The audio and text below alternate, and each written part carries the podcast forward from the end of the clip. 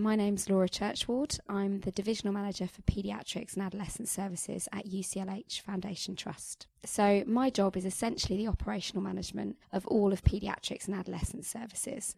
So, essentially, that means that I manage all of the staff within the service, which is about 200 staff under my current remit, the financial management of that area, and basically the strategic direction of that area as well.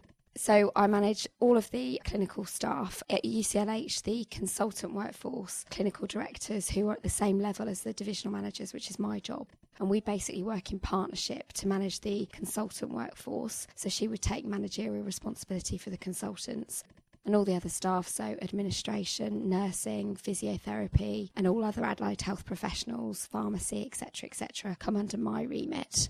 I'm also responsible for the budget for that area, so that's a budget of about 15 million pounds expenditure wise and about 22 million pounds in income. So on that I also have to deliver savings targets in relation to the area.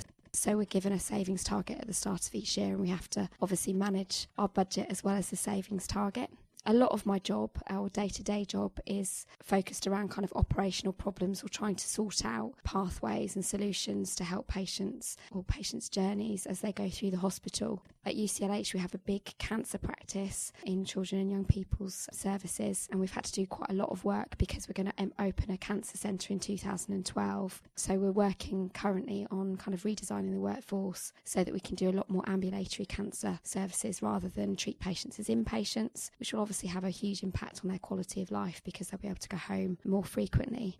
So, project work like that is something that would also come under my remit over the coming years, I think management and leadership in the NHS is definitely going to have to change. I think we're used to, or I'm used to, I've worked in the NHS for 10 years, and I'm used to be working in an environment where we're always developing and there's more money coming into the system, and expansion of services is where we've got the excitement and the generation of ideas. So I've worked with consultants on developing new services, capital cases to have new cath labs or new ward area or whatever. That's been not easy to do, but more easy than I think it's going to be in the future. It's easy to have a, a, carrot for staff when you can actually develop their service. If you're now saying, actually, we're going to have to contract slightly, which I think is going to be a challenge that faces us all, that's going to be quite different in terms of the management and the leadership strengths that you need to bring to the table. We're all used to kind of managing under constrained budgets. You know, having a savings target is nothing new but actually working in a system where those savings targets are much bigger than whatever we've faced previously and under a very unstable political environment with the demise of PCTs and the strength potentially of the GP consortia that are coming. Actually, we're going to be working in quite a fragmented environment, which I think also has quite a lot of, of challenges for us.